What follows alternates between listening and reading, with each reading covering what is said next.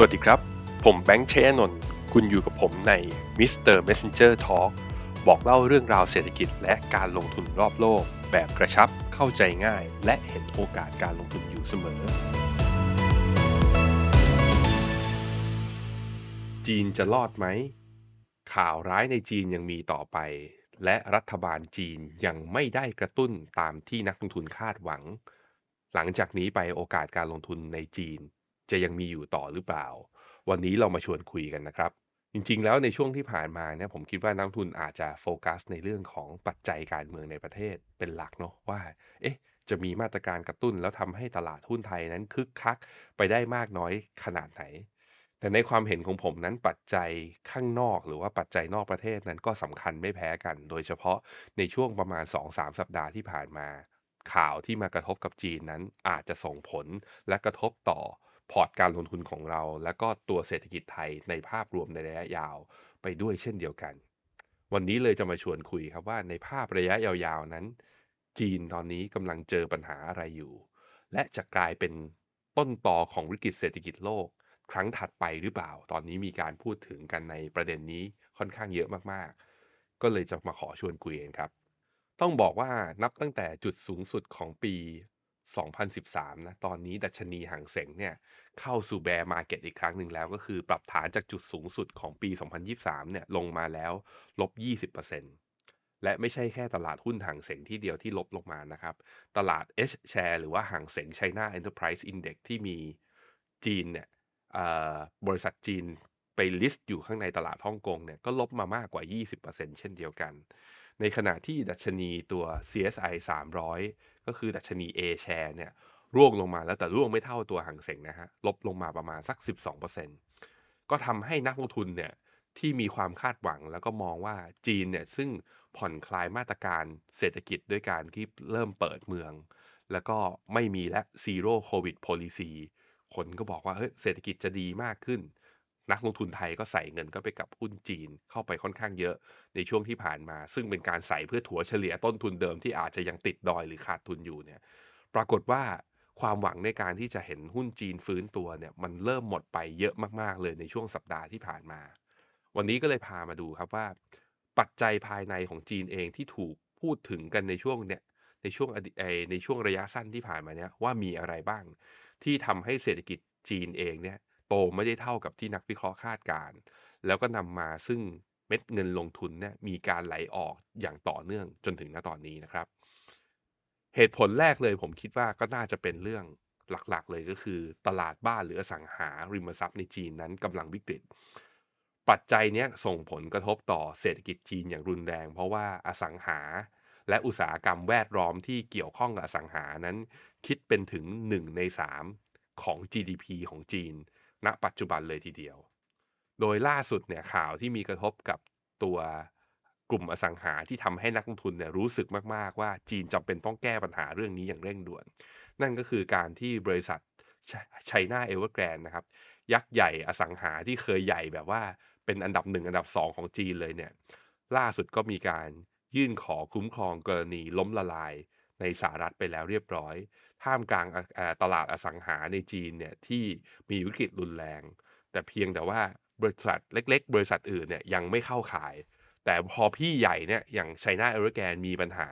ก็เกิดคำถามว่าแล้วมันไม่มีตัวอื่นหรือนะครับซึ่งก็ล่าสุดก็มีอีกบริษัทหนึ่งนั่นก็คือ Country Garden นะครับที่ก็ไม่สามารถที่จะโดน SEC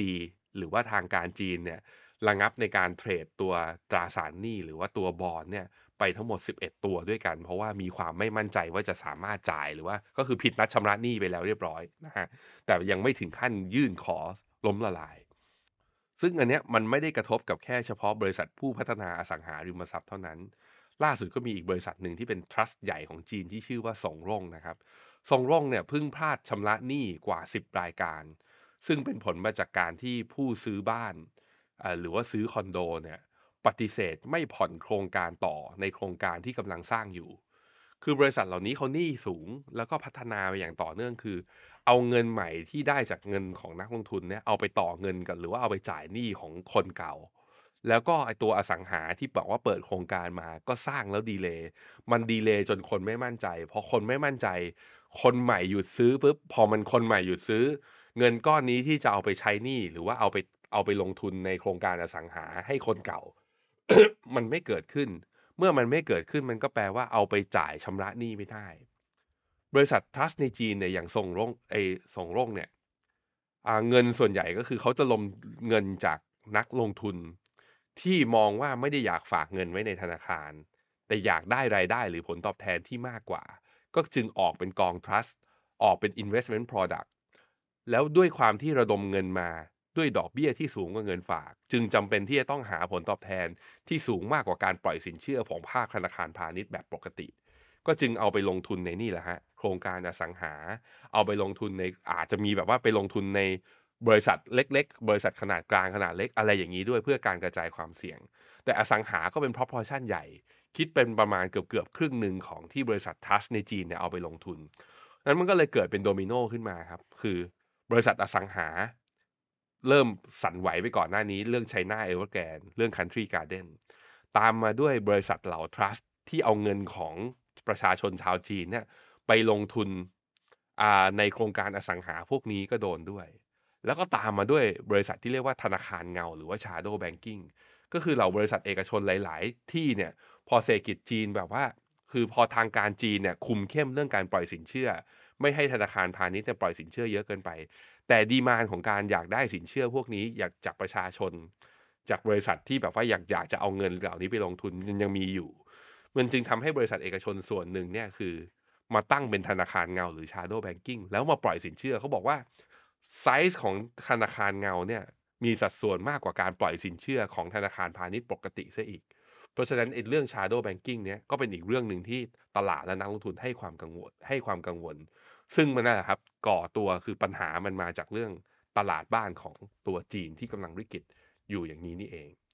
และลองคิดดูครับพอผู้ซื้อขายบ้านเริ่มปฏิเสธในการผ่อนโครงการ กังวลว่าบ้านของตัวเองจะสร้างไม่เสร็จยอมทิ้งเงินไปเลย เม็ดเงินใหม่เข้าไม่ได้ พอเจออย่างเงี้ย พอลองคิดดูว่ามันมีหน้าข่าวให้มีเดินหาเพื่อนเพื่อนก็บอกฉันทิ้งคอนโดแล้วนะไม่ซื้อต่อแล้วไปที่ไหนก็โหเจอคอนโดร้างเจอแต่คนพูดถึงอย่างนี้ มันก็เลยทำให้คนจีนนั้น เริ่มไม่มั่นใจในการจับจ่ายใช้สอย กิจกรรมทางเศรษฐกิจจึงไม่คึกคักเท่าที่นักวิเคราะห์แล้วก็นักเศรษฐศาสตร์เนี่ยคาดการณ์ไว้ตั้งแต่ต้นปีว่าเฮ้ยเปิดเมืองมาต้องคึกคัก อันนี้คือปัญหาข้อที่หนึ่งนะครับคราวนี้ปัญหานี้มันหนักขนาดไหนก็บอกว่า debt to GDP นะครับก็คือหนี้ทั้งหมดภาพรวม total debt to GDP ของของของจีนเนี่ยตอนนี้อยู่ที่ 282%ตอนนี้คือข้อมูลจนถึงสิ้นเดือนมิถุนาปีปีนี้นะฮะล่าสุด 282%เนี่ยแบ่งเป็น non financial corporation debt นะครับ หรือว่าก็คือเป็นหนี้ที่ไม่ได้ปล่อยกู้โดยภาคการเงินเนี่ย167% household debt เนี่ยยังไม่สูงนะ คือคนจีนเนี่ยอัตราการออมเขาสูงมาก ก็คืออยู่ที่ประมาณ 65%ไม่สูง government debt อยู่ที่ประมาณ 50%แสดงให้เห็นว่าตัวหนี้เนี่ยมันไปอยู่ที่ non financial corporate non corporate ไอ non financial corporation พวกเนี้ย ส่วนหนึ่งเนี่ยอยู่เกินครึ่งทีเดียว นั่นก็คือ shadow banking นั่นเอง นั้นปัญหาหนี้ของจีนเนี่ยเป็นเรื่องใหญ่ระดับหนึ่งนะครับ อันนี้คือเหตุผลข้อที่หนึ่งเรื่องอสังหา ที่ทำให้เศรษฐกิจจีนตอนนี้ยังมีความเสี่ยงอยู่ มาดูปัญหาข้อที่สองปัญหาใหญ่ ๆ เลย นั่นก็คือ เรื่องเทคยักษ์ใหญ่ในจีนเองก็ยังไม่ฟื้นตัวฮะซึ่งสาเหตุก็เป็นอย่างที่เราทราบกันก็คือเรื่อง tech war ที่สหรัฐเป็นคนเริ่มต้นขึ้นตั้งแต่สมัย อดีตประธานาธิบดีคุณโดนัลด์ทรัมป์ซึ่งจนถึงตอนนี้ก็กีดกันไปจนกระทั่งต้นทางของการผลิตเทคโนโลยีเลยคือ semiconductor เพราะว่าจีนเองแล้วก็สหรัฐเอง และทั้งโลกเองรู้ครับว่าในธุรกิจตัว semiconductor นั้นเป็นธุรกิจที่จะทำให้เกิดการ disrupt หรือว่าเทคโนโลยีในอนาคตใน phase ถัดไปที่เรื่อง AI เนี่ยจำเป็นมาก ๆ ที่ต้องใช้ semiconductor ที่มีความเล็กลงมีประสิทธิภาพที่สูงมากขึ้น สหรัฐก็กีดกันเต็มที่ เพราะนั้นมุมหนึ่งที่ถึงแม้กระทั่งว่าส่งประธานสภานะไปบินไปจับมือกับประธานาธิบดีไต้หวัน คือสหรัฐเนี่ยส่งไปก็คือทั้งทั้งที่แหมก็จีนก็บอกแล้วมีนโยบายที่เรียกว่า one China policy แล้วจีนก็ไม่พอใจกับเรื่องนี้ ถามว่าสหรัฐเดินเรื่องนี้เพราะอะไร เพราะว่า TSMC ถือเทคโนโลยีที่เป็นเขาเรียกว่า ชั้นนำแล้วก็เบอร์ต้นๆของโลกเลยเพราะฉะนั้นอยู่ดีจีนมายึดครองเกาะไต้หวันไปเลยเนี่ยคนที่เสียประโยชน์ด้วยนั่นก็คือสหรัฐอันนี้มันก็แสดงให้เห็นว่าความตึงเครียดระหว่างสหรัฐกับจีนนั้น ในมิติของเทคโนโลยียังมีอยู่ต่อนะครับ แต่ว่าพอมันมีเรื่อง Tech War เนี้ยจีนในช่วงที่ผ่านมาก็เลือกที่จะแก้ไขปัญหา ความเหลื่อมล้ำด้วยใช้วาทกรรมที่เรียกว่า Common Prosperity ก็คือความเท่าเทียมเนี่ยในช่วงเวลาเดียวกัน เลยออกนโยบายในการต่อต้านการผูกขาดในกลุ่มอุตสาหกรรมเทคโนโลยี คือเขามองว่าในระยะยาวเนี่ย ถ้าเทคโนโลยีมันอยู่ในบริษัทพวกยักษ์ใหญ่ พวก tech company พวกนี้เยอะๆ แล้วเหล่า tech company พวกนี้ไป list อยู่ในตลาดอเมริกา ได้รับเงินลงทุนจากนักลงทุนต่างชาติ ก็กลัวว่าเทคโนโลยีนี้มันจะหลุดออกไป หาที่หาต่างชาติด้วยเช่นเดียวกัน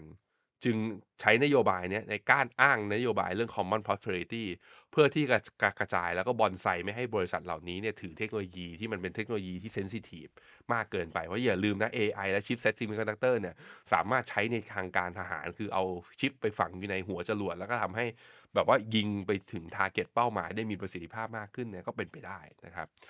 พอจีนใช้นโยบายในการแก้ไขปัญหาความเหลื่อมล้ำแบบนี้ก็เลยทำให้ คนอัตราการว่างงานเนี่ย โดยเฉพาะการว่างงานในคนกลุ่มคนหนุ่มสาวนะรุ่นใหม่ที่อายุ 66-20 ปี ซึ่งคนเหล่านี้อยู่ในภาค Service Sector และอีกบางส่วนเนี่ย จบปริญญาตรี แล้วเตรียมเข้าไปทำงานในพวกอ่าเหล่าบริษัทเทคคอมพานีเนี่ย ปรากฏว่าหางานไม่ได้ฮะ ก็เลยทำให้ตัวเลขอ่าอัตราว่างงานเนี่ยกระโดดขึ้นไปทะลุ 20%ซึ่งเป็นอัตราสูงสุดเป็นเป็นประวัติการเลย ในเดือนมิถุนาและเดือนกรกฎาที่ผ่านมา นี่คือความเสี่ยงแล้วก็ความน่าสนใจว่าจีนจะแก้ไขปัญหาเรื่องนี้ยังไง เพราะว่าพอว่างงานกันเยอะ แล้วอัตราการเกิดต่ำวัยรุ่นจีนตอนนี้เขาก็คงคิดนะว่าไอสาเหตุที่เขาว่างงานแล้วก็ไม่มีงานทำณตอนนี้ มันเป็นเพราะว่าแค่โชคชะตาและจังหวะเวลาระยะสั้นแล้วเดี๋ยวก็หางานได้ หรือว่าเป็นเพราะว่านโยบายที่ผิดพลาดของรัฐบาล ซึ่งรัฐบาลจำเป็นที่จะต้องแก้ไข mindset ว่าเฮ้ยมันเป็นแค่จังหวะนะ และเดี๋ยวหลังจากนี้ไปเขาจะหางานทำให้ได้มากขึ้น แต่ถ้าระยะยาวเขายังหางานกันไม่ได้เนี่ย จนถึงขั้นต้องรีสกิลหรือไปทำงานเลเบอร์เลยเนี่ย ผมคิดว่าเรื่องนี้ไม่เป็นผลดีกับตัวในแง่ในแง่ของเสถียรภาพของรัฐบาลจีนแน่นอน เพราะฉะนั้นต้องแก้ไขนะครับ อันนี้ก็คือปัญหาข้อที่ 2 ในเรื่องของเทคจีนนะครับ อีกเรื่องหนึ่งผมคิดว่าปัญหาข้อที่ 3 ของจีนเนี่ยที่ทำให้จีนมาตกหล่มอยู่ในสภาวะที่อันตรายและมีความสุ่มเสี่ยงว่าเศรษฐกิจอาจจะไม่ฟื้นคือจำเป็นที่ต้องเร่งกระตุ้นนั่นก็คือเรื่องของ สภาพอากาศที่เปลี่ยนแปลงไปนะครับ แล้วก็ยิ่งมันก็เลยทำให้ทุกอย่างเนี่ยแย่ลงคือเทคจีนก็มีปัญหา คราวนี้อาจจะไปโตด้วยการส่งออกสินค้าเกษตร ไปโตด้วยตัวโออีโคโนมีอย่างนี้ได้ไหม ปรากฏว่าด้วยสภาพภูมิอากาศเนี่ยที่แบบว่าเปลี่ยนแปลงอย่างฉับพลันเรื่อง climate change เนี่ยก็ส่งผลต่อจีนระดับหนึ่งโดยล่าสุดนะอย่างสัปดาห์ที่ผ่านมา ศูนย์ภูมิอากาศแห่งชาติจีนหรือ NCC เนี่ย มีการประเมินว่าสภาพภูมิอากาศประจำปีเนี่ยพบว่าอุณหภูมิเฉลี่ยของจีนเนี่ยเพิ่มขึ้นเร็วกว่าค่าเฉลี่ยของโลกในช่วง 70 ปีที่ผ่านมา และยังคงสูงขึ้นอย่างต่อเนื่อง ล่าสุดแต่งเดือนกรกฎาที่ผ่านมาบนทนยูนานกับเหอเป่ยนะครับ ทางตอนเหนือของจีนเนี่ยอุณหภูมิเนี่ยขึ้นไปพีคถึง 44 องศาเซลเซียส ซึ่งเรื่องนี้ก็มีส่งผลกระทบต่อผลผลิตทางการเกษตร หรืออันนี้คือ ฝั่งหนึ่งก็แห้งแล้งแล้วอากาศร้อนมากๆ อีกฝั่งหนึ่งคือมณฑลเสฉวนเนี่ย เกิดฝนตกหนักฮะ ตกหนักจนกระทั่งแบบว่าท่วมน้ำท่วมฉับพลัน และทำลายพืชผลทางการเกษตรไปหมดเลยคือ แห้งแล้งเกษตรกับผลผลผลิตทางการเกษตรก็น้อย ฝนตกจนผลผลิตทางการเกษตรที่กำลังจะดีจะดีนะ ก็โดนน้ำท่วมไปอีก เรื่องนี้มันก็เลยมันมีส่งผลถึงเรียกว่าปรากฏการณ์ที่เรียกว่าเอลนินโยจริง ๆ มันไม่ได้ มีผลแค่จีนเท่านั้น แต่ว่าหมายถึงทั้งโลกด้วยเพราะนั้นจีนซึ่งเป็นเกือบจะเป็นครัวกลางของโลกและส่งออกสินค้าเกษตรด้วย แล้วก็คือเขาก็จำเป็นที่จะต้องมีสินค้าเกษตรในการผลิตเพื่อเลี้ยง แล้วก็เติมให้กับประชากรภายในประเทศเนี่ยพอพืชผลทางการผลิตนั้นขาดไป อันนี้ก็ยิ่งเป็นความเสี่ยงให้คนจีนมาเห็นอย่างนี้นะ เงินในกระเป๋าจากรายได้เกษตรเกษตรกรรายได้ก็ลดลง พอข้าวของสินค้าเครื่องใช้มันแพงขึ้น ตกงานก็ตกงานอยู่ มันจึงทำให้คนจีนอยู่ในโหมดของการเก็บออม และไม่ค่อยใช้จ่าย อันนี้ก็เป็นที่มาที่ว่าอยู่ดีรัฐบาลจะมากระตุ้นด้วยการกระตุ้นให้เกิดการบริโภคในช่วงเวลาแบบนี้ ก็คงจะไม่ง่าย คนจีนได้เงินไป อาจก็อาจจะเก็บเงินแล้วไม่ได้ออกมาใช้แล้วหมุนเวียนในเศรษฐกิจก็ได้นะครับ อันนี้ก็คือปัญหาข้อที่ 3 ปัญหาข้อสุดท้ายครับในความเห็นของผมนั่นก็คือ ในช่วงที่ผ่านมาก็ต้องบอกว่ารัฐบาลจีนนั้นกระตุ้นไม่ได้มากพอ PBOC มีการขอให้ธนาคารพาณิชย์นะ ปรับลดดอกเบี้ยเงินฝากลงบอกว่าอยู่แถวๆว่าประมาณ 0.05 ถึง 0.1%ถามว่ามันลดลงเยอะไหม ลดลงเพื่อให้อัตราการออมเนี่ยคือคนที่ออมอยู่ พอเห็นดอกเบี้ยลงปุ๊บ จะได้เอาเงินออกไปกระตุ้น แบบว่าเอาไปจับจ่ายใช้สอย หรือเอาออกไปลงทุน แต่ลดแค่ 0.1อะถ้าเศรษฐกิจมันดูหนักมากๆ เป็นผมผมก็ยังอยู่เงินก็ยังอยู่ในเงินฝากถูกไหม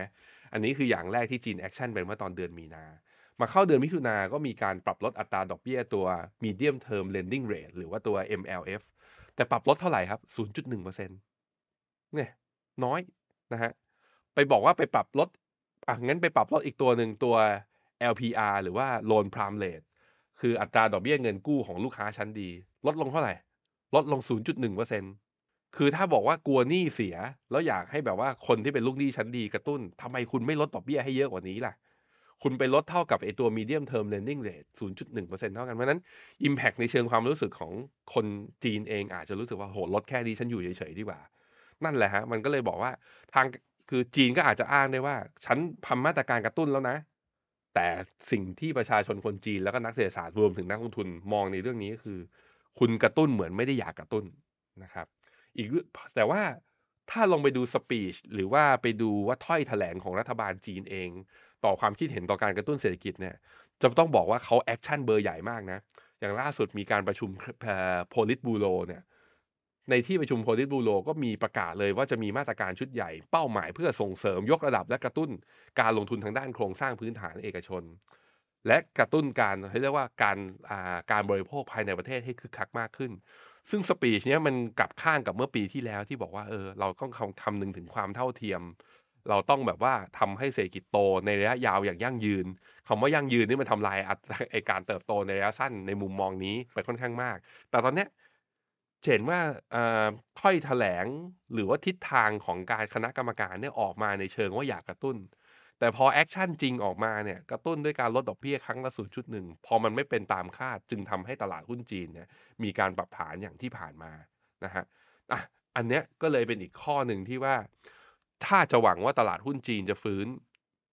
จีนจะจำเป็นที่จะต้องกระตุ้นเศรษฐกิจให้ได้ตามที่ตัวเองมี commit หรือว่ามีการพูดไว้ คือต้องทำเบอร์ใหญ่ คราวนี้ต้องเบอร์ใหญ่ขนาดไหน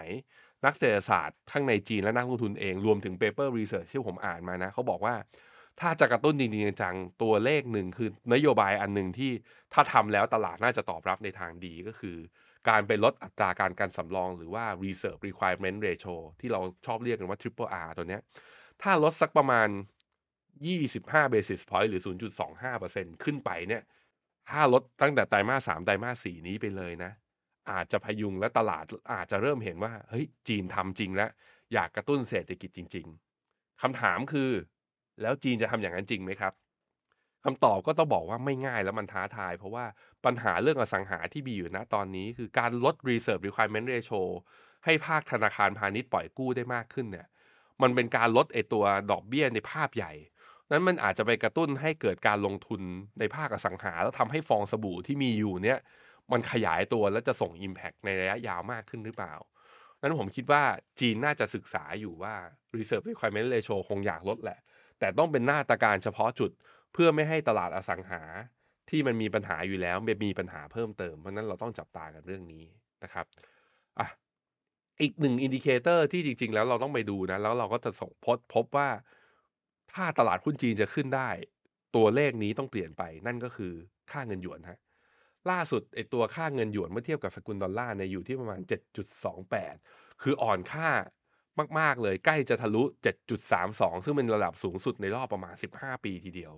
การที่อยู่ดีค่าเงินหยวนอ่อนค่ามาแบบนี้ก็สะท้อนว่านักลงทุนต่างชาติยังถอนการลงทุนจากจีนอย่างต่อเนื่อง ไม่ว่าในถอนในแง่ของการคือเกิดเรื่อง Tech War แล้วก็เฮ้ยมองว่าจีนไม่มีอนาคตสดใส หรือว่าแม้แต่ว่าเนี่ยเกิดภาคอสังหาระยะสั้นที่มีความเสี่ยงหรือมีอ่าผิดนัดชำระหนี้ขึ้นมา ก็มีเงินถอนการลงทุนไป เรื่อยๆ อยู่เช่นเดียวกันนะครับ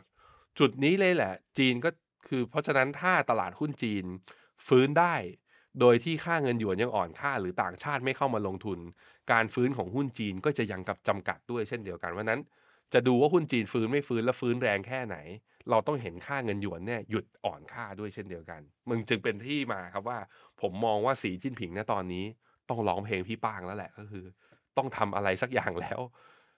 ไม่งั้นนะ ก็คือจะถึงจุดที่จีนอาจจะเนื่องจากว่าเศรษฐกิจเขามีขนาดใหญ่ เมื่อมีขนาดใหญ่แล้วถ้ากระตุ้นได้ไม่มากพอ แล้วปล่อยให้ GDP เนี่ยลงไปต่ำกว่าแบบ 4%ลงไป การจะใช้เม็ดเงินในการกระตุ้นเศรษฐกิจอีกครั้งหนึ่งอาจจะไม่ง่ายนะครับคำถามคือ แล้วจีนเป็นแบบนี้เนี่ยทิ้งไว้ตั้งแต่ตอนต้นว่าแล้วเขาจะเกิดวิกฤตเศรษฐกิจหรือเปล่า ในความเห็นของผมก็คือ ที่เราเห็นกันตอนนี้นะ จนถึงตอนนี้เนี่ย นักวิเคราะห์แล้วก็ที่อยู่ใน Wall Street เนี่ยคาดการ GDP ของจีน คนที่ให้เยอะสุดคือ 5.4%นะปีนี้ คือ Goldman Sachs คนที่ให้น้อยที่สุดคือบาเคอยู่ที่ 4.5 จีนโตถ้าจีนอัตราการเติบโตที่ 4.5 ถึง 5.4 เนี่ย ถ้าบอกว่านี่คือวิกฤต ผมว่าไทยเราวิกฤตกว่าไหมฮะ เพราะเราเนี่ยปีนี้อาจจะโตต่ำกว่า 3 ก็ได้ล่าสุดก็สภาพัฒน์มีการปรับประมาณการ GDP เราลง นั้นมันเป็นเรื่องความคาดหวังครับคือ นักลงทุนเนี่ย คาดหวังต่อการเติบโตของตัวเศรษฐกิจจีนเยอะ แต่จีนเนี่ยโตน้อยกว่าคาดจึงทำให้ตลาดมีการปรับฐาน แต่การปรับฐานนี้คือจีนจะถึงขั้นฟองสบู่แตกแล้วเกิดเป็นวิกฤตลุกลามหรือเปล่า ก็ต้องบอกว่าถ้าดูในแง่ของ GDP นั้น ยังห่างไกลจากคำว่า recession นะฮะแต่ว่าถ้าบอกว่าแต่อสังหาเขาคิดเป็นหนึ่งในสามของ GDP นะแล้วถ้าลดไอ้แบบว่ามันหดตัวแบบนี้เกิดสมมุติว่าเกิด NPL เกิดขึ้นมา จะไม่หนักเหรอ ตัวเลขที่พอจะบอกได้ว่าตัวอสังหาของจีนณวันนี้เนี่ยก็คือถึงแม้ว่าขนาดมันใหญ่ แต่ว่ามันน่าจะไม่ลุกลามเป็นโดมิโนไปที่ภูมิภาคหรือว่าตลาดอื่น นั่นก็คือจริง ๆ แล้วธนาคารพาณิชย์ในจีนเนี่ยมีการปล่อยสินเชื่อนะฮะมีการปล่อยสินเชื่อกับตัวภาคอสังหาเนี่ยในสัดส่วนที่ไม่ได้เยอะ ไม่ได้เยอะจนน่ากลัว ก็คืออยู่ที่สัดส่วนอยู่ที่ประมาณสัก หกถึงสิบเปอร์เซ็นเท่านั้นอ้าวแล้วอสังหาที่มันโตๆไปโตที่ไหนไปโตที่ shadow banking ซึ่งอ้าวพองอีกมุมหนึ่งมันก็เสี่ยงนะ แต่ว่าเพราะนั้นการลามมาที่ภาคธนาคารพาณิชย์อาจจะไม่เกิดขึ้นนะครับเพราะว่าถึงขั้นบอกว่าแบงค์ล้มอะไรแบบที่ Lehman Brothers แบบที่ Freddie Mae เอ่อ Fannie Mae Freddie Mac หรือว่า Wells Fargo ที่ต้องหรือว่าธนาคารอย่าง Citibank เนี่ยต้องไปเอ่อเฟดต้องเข้าไปช่วยอุ้มขนาดนั้นน่ะ กับที่ธนาคารพาณิชย์เนี่ยอาจจะไม่เกิดขึ้นนะครับ แต่ทั้งนี้ทั้งนั้นนะเศรษฐกิจโลกที่เสี่ยงชะลอณตอนนี้ จากที่อเมริกาอาจจะไม่ recession นะวันนี้ ตอนนี้อาจเยอรมันเข้า technical recession ไปแล้ว ยุโรปก็อาจจะเข้า recession เนี่ยถึงแม้ว่าจะดีเลย์ไม่ใช่ปีนี้ แต่ก็อาจจะเป็นปีหน้า ในอดีตที่ผ่านมาการเติบโตของจีนเนี่ยช่วยให้เศรษฐกิจโลกกลับมาฟื้นได้หลายรอบแล้วไม่ว่าจะเป็นตอน .com ไม่ว่าจะเป็นตอนซับพลามแต่รอบนี้ ผมคิดว่าจีนเนี่ยจำเป็นที่ต้องแก้ไขปัญหาของตัวเองที่มีมาทั้งหมด 4 อย่างที่บอกไป นั้นจีนอาจจะช่วยโลกได้ไม่เยอะ และจีนที่ช่วยโลกได้ไม่เยอะก็เพราะว่าอเมริกาไม่ได้อยากยืมคือว่าไม่ได้อยากยืมหรือขอความช่วยเหลือจากจีนด้วย จากกรณีของการทำเทรดวอลและเทควอลในช่วงที่ผ่านมา เพราะนั้นจีนต้องช่วยตัวเองให้รอดก่อน เมื่อจีนต้องช่วยตัวเองให้รอดก่อนเนี่ย สภาพเศรษฐกิจแล้วก็ GDP growth ของโลกณตอนนี้ก็คือ เราอาจจะอยู่ในช่วงที่เข้าสู่ new normal คืออัตราการเติบโตของโลกนั้นต่ำกว่าค่าเฉลี่ย ในอดีตที่ผ่านมาก่อนวิกฤตโควิดด้วยซ้ำไป นั่นก็ทำให้ในแง่ของกลยุทธ์การลงทุน เราจำเป็นที่จะต้อง selective buy ต้องโฟกัสยังจำเป็นที่จะต้องกระจายความเสี่ยง และติดตามสถานการณ์อย่างต่อเนื่อง ส่วนจีนนั้นใครที่มีอยู่นะครับ ขอให้กำลังใจว่าตรงจุดนี้ก็ยอมรับจริง ๆ ว่ามันถูกจริง ๆ แล้วมันลงมาลึกแล้วมันขาดทุนมันลึกๆแล้ว แต่ถามว่าลึกขนาดนี้แล้วไม่เข้าไปถัวเหรอ อย่างที่บอกไปครับ ผมคิดว่าใครที่ฟังพอดแคสต์นี้ก็จะเริ่มรู้สึกเหมือนผมว่าเออปัญหาจีนมันรุมเร้า การที่จีนจะรีบาวได้บ้างนั้น ก็คงจะมี แต่การที่จะแบบว่ากลับมาเป็นขาขึ้นอีกครั้งหนึ่งจำเป็นที่ต้องได้รับพัฒนาการทั้งในแง่ของนโยบายเศรษฐกิจ ทั้งในแง่ของ growth engine ที่ชัดเจน และความร่วมมือกับต่างชาติอย่างเนี้ยที่จีนกำลังประชุม กับบริกอยู่หาความสัมพันธ์ คือเพื่อที่จะเร่งการเติบโตคือคุยกับอเมริกาแล้วเขาคงจะไม่ลดกำแพงภาษีงั้น มาโตทางฝั่ง emerging market ไหมมาหาพันธมิตรทางฝั่งนี้ไหม ถ้าเขาทำสำเร็จจีนก็มีโอกาส แต่ถ้ายังทำไม่สำเร็จโอกาสในจีนก็ยังต้องรอต่อไปนะครับ สวัสดีครับ ในโลกของการลงทุนทุกคนเปรียบเสมือนนักเดินทาง คุณล่ะเป็นนักเดินทางสายไหน การลงทุนทุกรูปแบบเคยลองมาหมดแล้ว ทั้งกองทุน หุ้น พอร์ต แต่ก็ยังมองหาโอกาสใหม่ๆ เพื่อผลตอบแทนที่ดีขึ้น แต่ไม่รู้จะไปทางไหน ให้ FINNOMENA Exclusiveบริการที่ปรึกษาการเงินส่วนตัว ที่พร้อมช่วยให้นักลงทุนทุกคนไปถึงเป้าหมายการลงทุน สนใจสมัครที่ f i n o m e f i n o m i n a e x c l u s i v e หรือ line at f i n o m i n a p o r t คำเตือนผู้ลงทุนควรทำความเข้าใจลักษณะสินค้า เงื่อนไขผลตอบแทน และความเสี่ยงก่อนตัดสินใจลงทุน